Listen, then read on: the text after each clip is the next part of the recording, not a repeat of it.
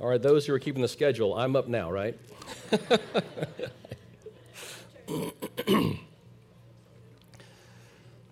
I've been under, under, the weather this last week, so thank you for those of you who've been praying for me.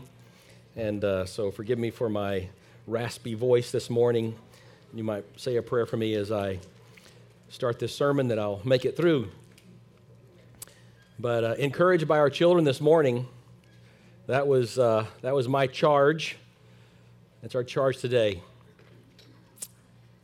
To go tell it on the mountain, tell it at the beach, tell it in the cities, the highways, the byways, that Jesus Christ is born. This morning, uh, I want you to open your Bibles to Isaiah 7:14. We'll look there, but we'll also look at John 1 1 and also look in Revelation as well this morning. And breaking tradition a little bit, We'll look at that passage here in a moment. I'm going to tell you my four points at the very beginning. We'll pray after that, and then we'll get going. So, this morning, as we go tell it on the mountain, there are four points in your notes that we're going to look at today. Four key elements to our Christmas sermon the chasm too great, the Christmas gift of grace, the Christ in the flesh, and the closeness of God. Let's pray before we get started.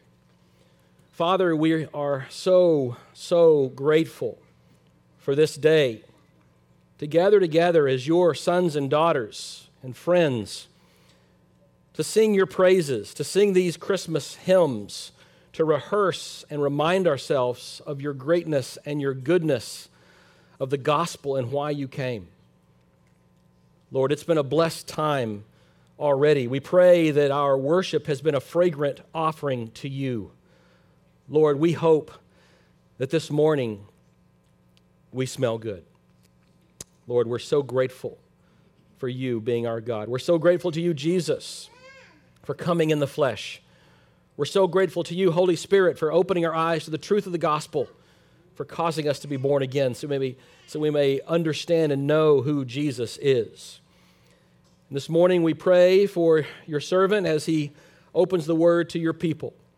Lord, may I speak what is true of your Son, Jesus Christ, what is glorifying, what is good, what is helpful to these people. Lord, help us. Open our hearts to the truth of the gospel, especially for those who have yet to believe in you, Jesus. We thank you for this time this morning.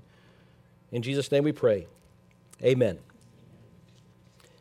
You probably have a tradition in your house around Christmas like we have a tradition at our house. We have a set number, kind of a, a canon of movies, right, that we, that we save every year. I feel like sometimes when we start watching, I feel like, didn't we just watch this two weeks ago? And Hayden or Linda will remind me, no, it's been a year since we've seen this movie. But we pull them all out. Usually it starts with number one is usually, you know, White Christmas. We usually, that kind of starts the, the, the, the Advent year. in a way of the movie watching. But one that we always watch, and this year we were blessed to go to a local theater that was showing some Christmas classics, is It's a Wonderful Life. And it was a, a, great blessing this year to go to see it on a big screen and, and sit there and watch as we see about George Bailey, Jimmy Stewart playing the character George Bailey, who lives in Bedford Falls and has a, and has a wonderful life. But it's amazing as you watch that episode, would you watch that movie, you see his life begin to crumble, to unravel, to fall apart. And it's in some ways very hard to watch. There's a scene where finally, at one point, he's at the end of himself and he comes home distraught and depressed, in some ways, licking his own wounds, self pity and despair, and he loses it. He yells at his children, he yells at his wife, he, he asks, Why in the world am I living in this horrible house in this crummy little town? Why do we have, and this is, this is the, the, the kicker, right? Why do we have so many kids? I thought of our church, you know. Praise God, we do. But in a moment of despair, he, he disparages his own children And he tells the little girl to stop playing that song. And then, as he lashes out in anger, he tears up his dream, uh, an architectural piece that he's made of this bridge, and he kicks it and he throws it, and the children begin to cry. He storms out of the house.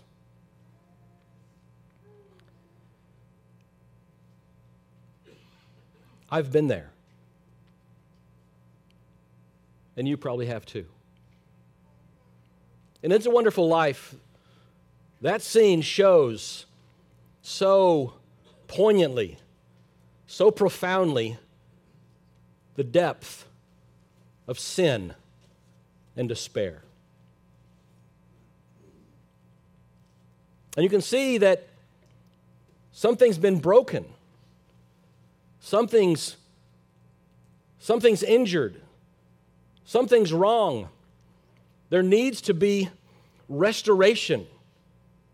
And when you're in those situations, you also feel broken, distant, hurt. And for those who have you've hurt, you, you have a sense that I, I just want to, I just want to be with you again. I want to be with you, not just to be in the same room with you, but to be reconciled, to be one again. But there is a distance that cannot be bridged until one initiates, until one closes the gap. And it comes sometimes with a look, a word, a laugh, a hug, an apology, a tear, a relationship restored. That's how relationships work and restoration works between equals. But what if the one who is offended is God, the holy, righteous creator of the universe? How can that gap ever be bridged? How can that gulf ever be traversed? How can the chasm ever be crossed?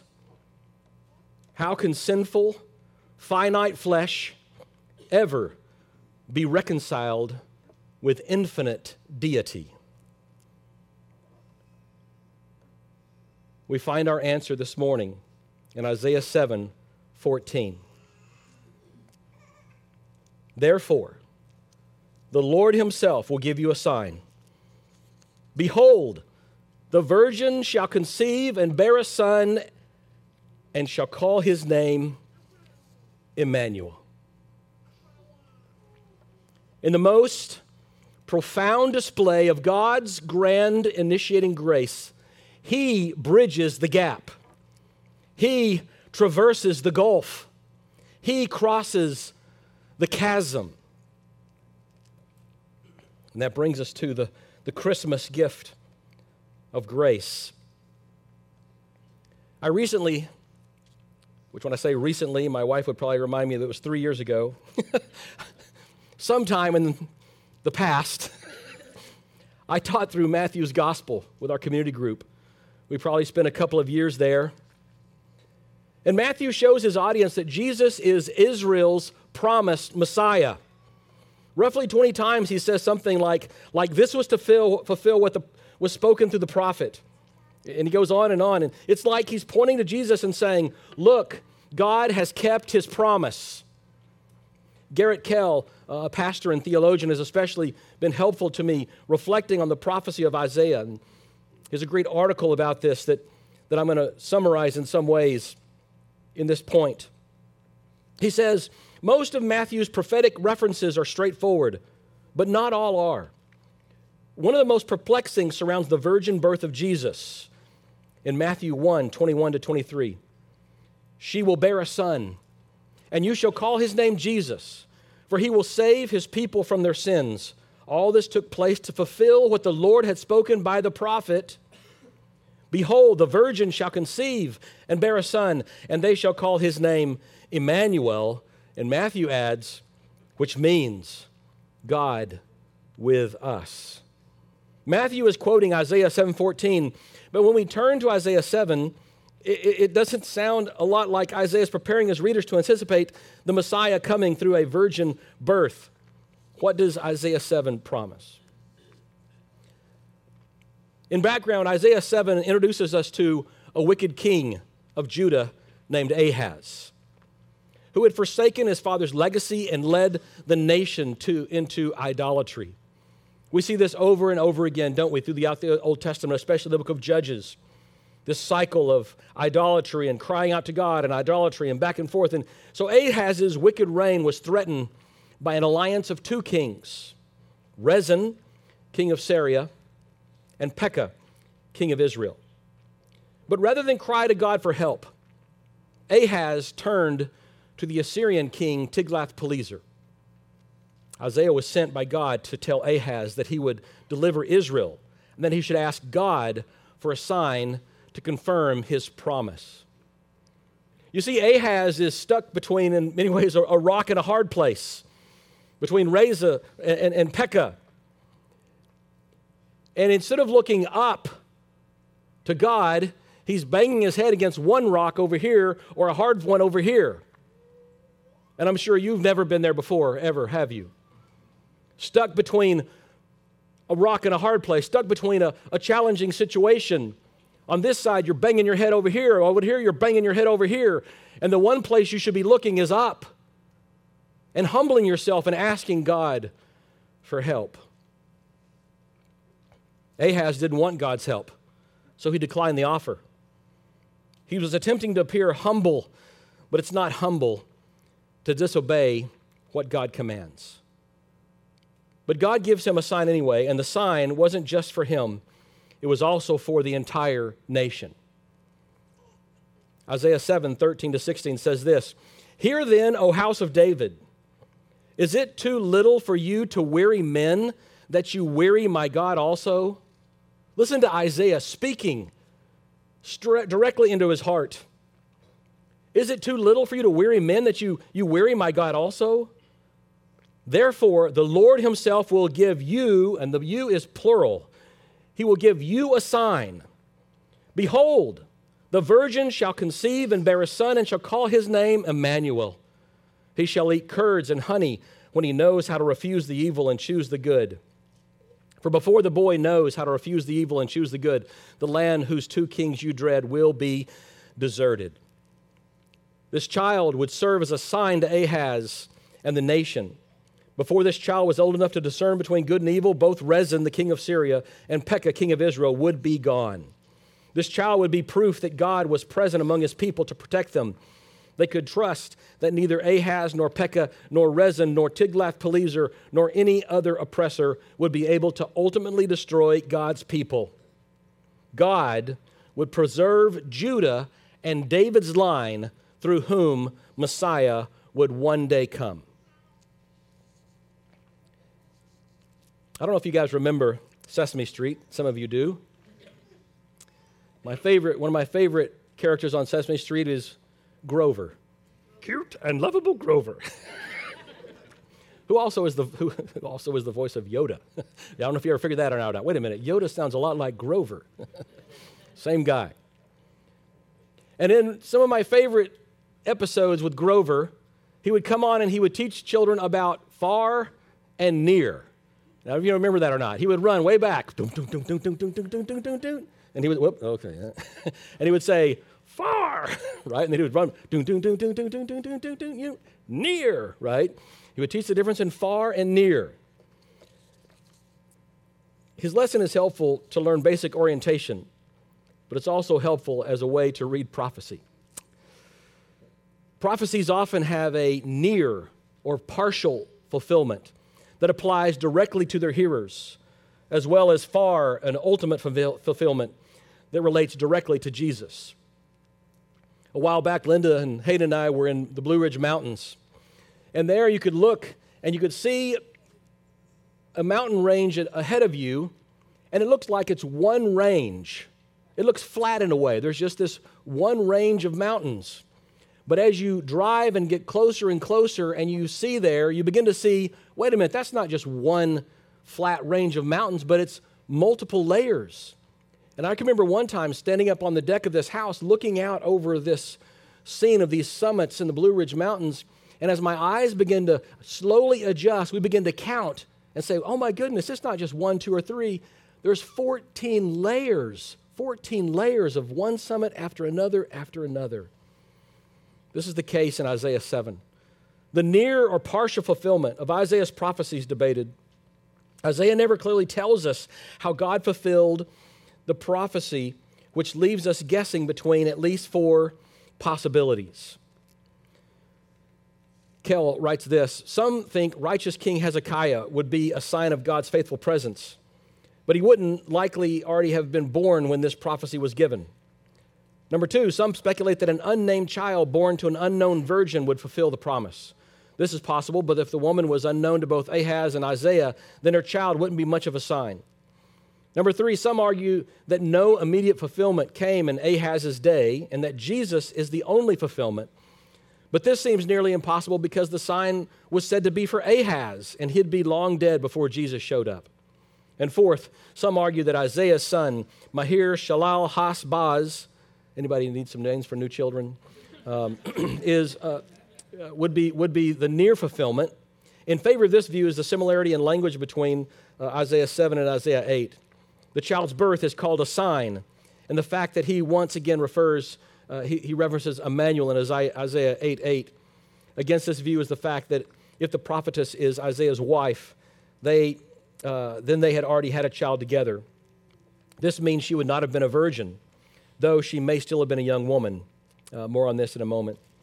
Though not certain, um, and I lean toward the fourth option as the least problematic. But regardless of your conclusion, it doesn't change Matthew's use of the prophecy because the Holy Spirit assures us that the far or ultimate fulfillment of Isaiah 7 is found in the virgin birth of Jesus.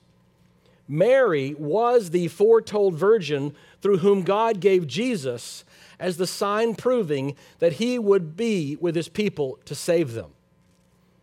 How do we know that that that's true? Because Matthew says so. Matthew tells us this, that this is there to fulfill this prophecy. We know that Jesus is Emmanuel. The word translated virgin in Isaiah 7:14 is Alma, which can simply mean young woman, depending on the context. Yet, inter- interestingly, Matthew, following the Greek Septuagint, uses the word parthenos, which can only mean virgin. Thus, Matthew's testimony of Jesus' miraculous conception followed a faithful Jewish interpretation of Isaiah's prophecy. Okay, two quick points about this. Why does this matter? First, it matters because we can trust Matthew's interpretation. Matthew isn't just searching for vaguely matching verses in the Old Testament and then projecting the virgin birth of Christ onto Isaiah's prophecy. Rather, before there was a Christian doctrine of a virgin birth resulting in God with us, there was a Jewish doctrine of a virgin birth resulting in God with us. Matthew is telling us that Isaiah, whether he knew it or not, see 1 Peter 1:12, was speaking of the Messiah and that his prophecy is fulfilled, completed, accomplished, and realized in the miraculous conception of Jesus. We can trust Matthew's interpretation of Isaiah because his writings are inspired by the same Spirit who inspired Isaiah's prophecy. Second, this matters because we can trust God's promises. What God has promised about, uh, about Messiah to Adam, to Abraham, to Judah, and David rest on what he promises to Isaiah. The incarnation of God's Son is a sign to the world that God hasn't forsaken his people. He has kept his promises, just as he always does. Joseph was to find comfort in the fact that Mary hadn't been unfaithful to him, but God had been faithful to his people by coming among them through Jesus. Now, listen again to how Matthew describes the most profound display of God's initiating grace. Matthew 1 18 to 25. Now, the birth of Jesus took place in this way when his mother Mary had been betrothed to Joseph. Before they came together, she was found to be with child from the Holy Spirit. And her husband Joseph, being a just man and unwilling to put her to shame, resolved to divorce her quietly. But as he considered these things, behold, an angel of the Lord appeared to him in a dream, saying, Joseph, son of David, do not fear to take Mary as your wife, for that which is conceived in her is from the Holy Spirit. She will bear a son, and you shall call his name Jesus, for he will save his people from their sins. All this took place to fulfill what the Lord had spoken by the prophet Behold, the virgin shall conceive and bear a son, and they shall call his name Emmanuel, which means God with us. When Joseph awoke from sleep, he did as the angel of the Lord commanded him. He took his wife, but knew her not until she had given birth to a son, and he called his name Jesus. The chasm was great, impossible for sinful humans to cross, impossible to be reconciled to God, to be brought home by our own initiation. In our fallen, sinful condition, we didn't have the will, the power, or the purity to approach a holy God. Hear me. In our own sinful condition, we don't have the will, the power, or the purity to approach a holy God. Here's how Paul describes that grand initiating gift Galatians 4 4 to 7.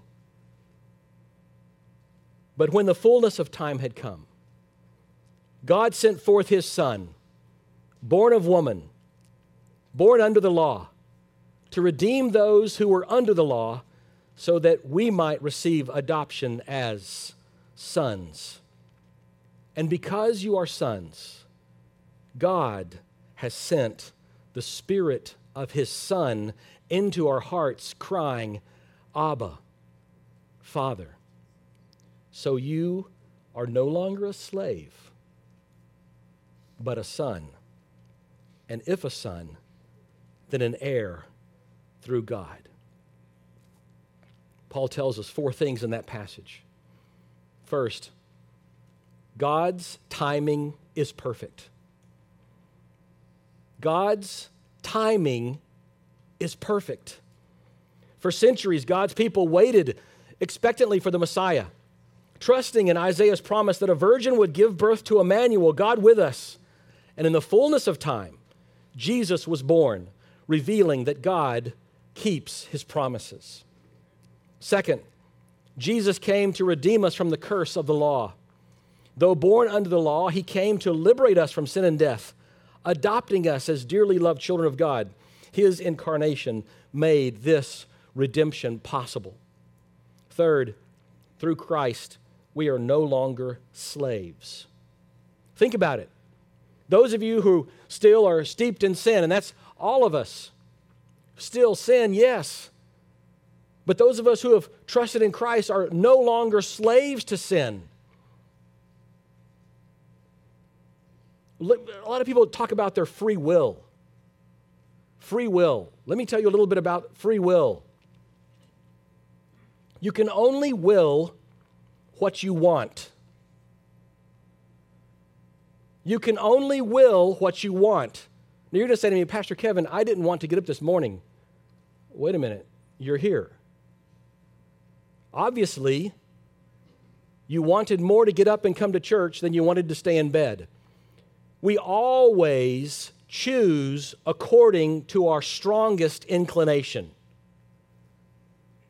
You always choose according to your strongest inclination. And before Christ came and the gospel was heard by us, we only had one inclination to sin. We were slaves to our free will. I used to tell my junior high kids, it's like this look, what's your favorite pizza? And they'd say, pepperoni. I say, great, let's go to eat pizza. Look at all these different kind of pizzas you can get. What kind do you want? Pepperoni. Don't you understand? You're free. You're free to choose whatever you want. Choose it. Come on, use your free will to choose what you want. What do you want? Pepperoni. Do you understand it? You're choose, you're free to choose whatever you want. What do you want to do before Christ, before Christ came? What do you want to do? Sin. Come on, you can do whatever you want. You can love your neighbor. You can obey your parents. You can not lust. You can do whatever you want. What do you want to do? Lust. I want to do what I want to do. Jesus came to set us free. No longer slaves. We move from slavery to sonship. We don't strive to earn God's favor, for we have freely received grace and sonship. And now we relate to God as our intimate Father, crying, Abba, Abba, Papa, Daddy. The closest intimate thing that we can call a, a dad. And it's interesting, isn't it, that almost every culture has a, has a two consonant sound for dada, papa, abba. In, uh, who, who, who, can, who can tell me in an Asian language? There you go. See? Pastor Kevin's right. and what do we have here? We call him Abba. I remember the first time that Hayden said, Dada. wow, whoa, Dada. Fourth, we're adopted as heirs. We're adopted as heirs. We have eternal inheritance in God's kingdom. That baby in Bethlehem's manger is also the mighty king who has secured our glorious future. Christmas marks the pivotal moment when prophecy became reality. God entered the world to redeem and adopt lost sinners, displaying both his perfect timing and faithfulness. This is what we celebrate this Christmas. That baby prophesied by Isaiah, conceived by the Holy Spirit, born of the Virgin Mary, is Emmanuel, God with us. And he is, point three, the Christ in the flesh. Here's how God, uh, John conveys it in his prologue John 1 1 through 18. You might want to turn over there with me. In the beginning was the Word, and the Word was with God, and the Word was God. He was in the beginning with God. All things were made through him, and without him was not anything made that was made. In him was life, and the life was the light of men. The light shines in the darkness, and the darkness has not overcome it. There was a man sent from God whose name was John. He came as a witness to bear witness about the light, that all might believe through him. He was not the light, but came to bear witness about the light. The true light, which gives light to everyone, was coming into the world. He was in the world, and the world was made through him, yet the world did not know him. He came to his own and his own people did not receive him. But to all who did receive him, who believed in his name, he gave the right to become children of God, who were born not of blood, nor of the will of the flesh, nor of the will of man, but of God. And the Word became flesh and dwelt among us. And we have seen his glory glory as of the only Son from the Father, full of grace and truth. John bore witness about him and cried out, This was he of whom I said, He who comes after me ranks before me because he was before me. For from his fullness we have all received grace upon grace. For the law was given through Moses, grace and truth came through Jesus Christ. No one has ever seen God, the only God, who is at the Father's side he has made him known. John's prologue illuminates the meaning of Christmas in light of Isaiah's prophecy. First, the eternal Word existed with God and was God from the beginning. Yet he entered the world he made to dwell among us as the long awaited Messiah, foretold by Isaiah centuries prior. Christmas marks the awe inspiring moment when the divine Word became flesh. Second, through the Word, though the Word gave light and life to all who would believe, Tragically, the world did not recognize him. Even his own people rejected him. But, and there's that but there, that's the most beautiful part of the gospel. But, we were like this, but, we were in sin, but, the world did not recognize him, but all who receive Christ by faith are granted the right to become children of God. His incarnation makes adoption into God's family impossible. Without incarnation, there is no adoption. Without incarnation, there is no adoption. Third, while the law came through Moses, grace and truth come through Jesus Christ. He's the ultimate revelation of the invisible God, the Father. At Christmas, we celebrate that the glory of the one and only Son has been displayed to us full of grace and truth. And finally, through Christ's coming, we've received grace upon grace. Out of his fullness, we are abundantly blessed. The baby in the manger is the same word through whom all things were created, yet he humbled himself to be born into this dark world to redeem us. Christmas is about the light arriving. Christmas is about the light arriving. Why is it that everyone is putting lights out on their houses? And not everyone, it's kind of bizarre. This is the most light filled um, street. I live on Barland Avenue. Barland Avenue has never had so many lights until this year. We've had a couple of people who've moved in, and, and I feel a little bit like um, Christmas with the Cranks. because they got excited to they got excited to do those uh, PVC pole arch things. Have you seen those? Right? You know, doggone that. What's that? Uh, you know, uh, Pinterest, right? it's on Pinterest. I've got to do that. I've got to do that. I've got to build a rocket ship in my backyard. Look, they show me how right here. Everyone's doing. Anyway, so there's a PVC poles and they and they wrap them with light and they and they go along and and so God bless these neighbors. They even came to our house and like, we'll we'll help you. It's you give it give us 120 bucks and we'll put them up for you. And we're like, we've already got our lights up and we like it a certain way, so we actually the, the trail stops at the Bryan's house. But our house is totally, it's decorated beautifully. It, it looks great.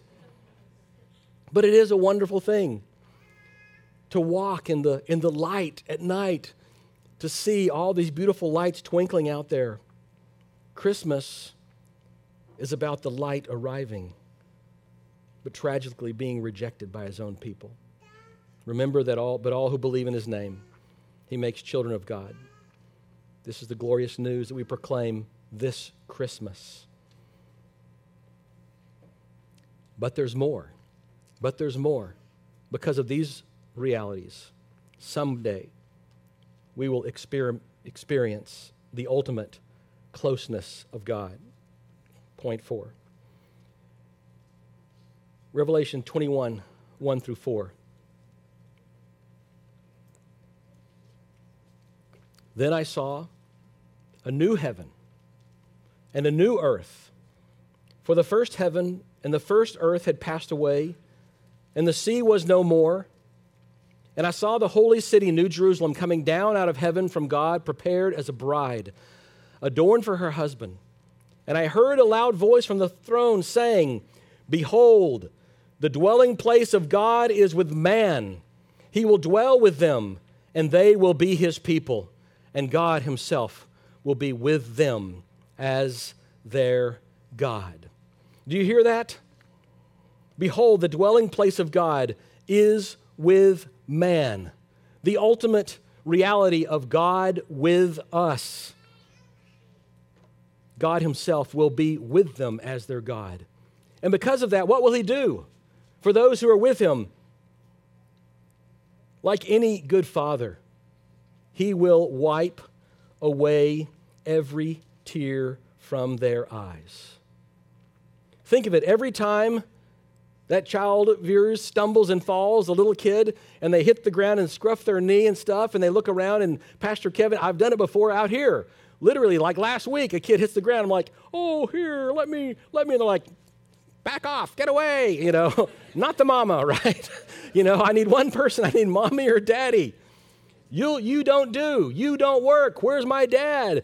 And that dad bends down and takes and, you know, kisses the boo boo and wipes it away and wipes away the tears, and everything is okay. That's our glorious future. When God is ultimately with, with us, He will wipe away every tear from our eyes. He will wipe away every tear from our eyes. Oh, beloved friend, do not leave here today still under the wrath of an almighty God. Know Him as Father, know Him as Lord. Let Him wipe away your tears. And death shall be no more. Death shall be no more. Neither shall there be mourning, nor crying, nor pain anymore. For the former things have passed away. John's glorious vision powerfully connects to Isaiah's prophecy and the meaning of Christmas. What we celebrate this Christmas, the birth of Jesus Christ, marks the beginning of God's promise to dwell with humanity being fulfilled. That baby born in Bethlehem is God with us, Emmanuel. Though the God who crafted creation condescended to be confined to a womb, this was merely the start of his mission to be present with us. Through Christ's redeeming work, one day the old order will completely pass away. There will be a new heaven, a new earth, a new Jerusalem. Sin, mourning, pain, and death will cease. This is the future hope secured for us by our Messiah who entered the world that first Christmas. And Revelation here gives us a majestic preview of God's ideal dwelling with man. At Christmas, we celebrate God coming near. But one day, his presence will be total and unveiled. Face to face, we will behold his glory. We will belong to him as his people, and he will be our God. You see, beloved friend, Isaiah's prophecy sets Christmas in motion. It's like the big red button that says launch. Here it goes boom, start, begin, install. the virgin birth of the God man is the dawn of our final redemption. His incarnation sets into motion God's full restoration of his creation and creatures. One day, all things will be made new. Christ's birth is the decisive arrival at the light of the light that dispels all darkness. At Christmas, this Christmas, we celebrate Emmanuel, God dwelling among us as the guarantee of our eternal dwelling with God. At the beginning of this sermon, we ask a question How does one restore a relationship when the one offended is God? How can the gap ever be bridged? How can that gulf ever be traversed? How can that chasm ever be crossed? How can finite flesh ever be reconciled with infinite deity?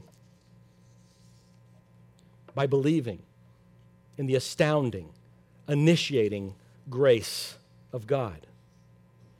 By trusting in the babe born in the manger who is Emmanuel, God with us, who would grow and live and die and be buried and be raised and ascend, and who is coming again to completely reconcile us to God. And it's a wonderful life. God intervenes in George Bailey's life. If you recall the, the movie, it's interesting how it starts. It starts with people all over Bedford Falls praying. It starts with his dear wife, Mary. I read a wonderful article this week that says, Who's the real hero of It's a Wonderful Life? And this person was saying, It's Mary. She's there. How does the movie start? With his wife praying for him with his children, praying for him. Why? Because he's lost. He's alone. He's out in the snow. He's contemplating giving away the greatest gift, one of the angels says, that God has ever given his own life. God Himself intervenes to bring George Bailey home for Christmas. You too can be home for Christmas because God has grandly intervened to bring His people home. Trust Him, put your faith in Him, cry out to Him so that you too may have a wonderful life. Father, we thank you for your word today. We thank you for this time to sing your, your glorious praises. I know that there are people in this congregation right now who are resisting the truth of your gospel. Lord, we depend upon you to break their hearts, to turn their hearts to you, to, to know the joy and fullness of salvation in Christ. Lord, may they not be like Ahaz and, and, and, and not cry out to you for help. To say, Lord, give us a sign. And, and Lord, you have given us a sign that baby born in the manger who is God with us. For those of us who know you, Lord, thank you for calling us. Thank you for choosing us. Thank you for restoring us to, to faith in you, to bringing us to know you, to adopting us Lord, for being our Father, God. Jesus, for being our dearest brother. Holy Spirit, for being our indwelling comforter and guide. Lord, help us even now. May you bless this Christmas. Make it one of the best Christmases we've ever had as we reflect on you and your greatness and your goodness. We love you today and we praise your holy name. In Jesus' name, amen.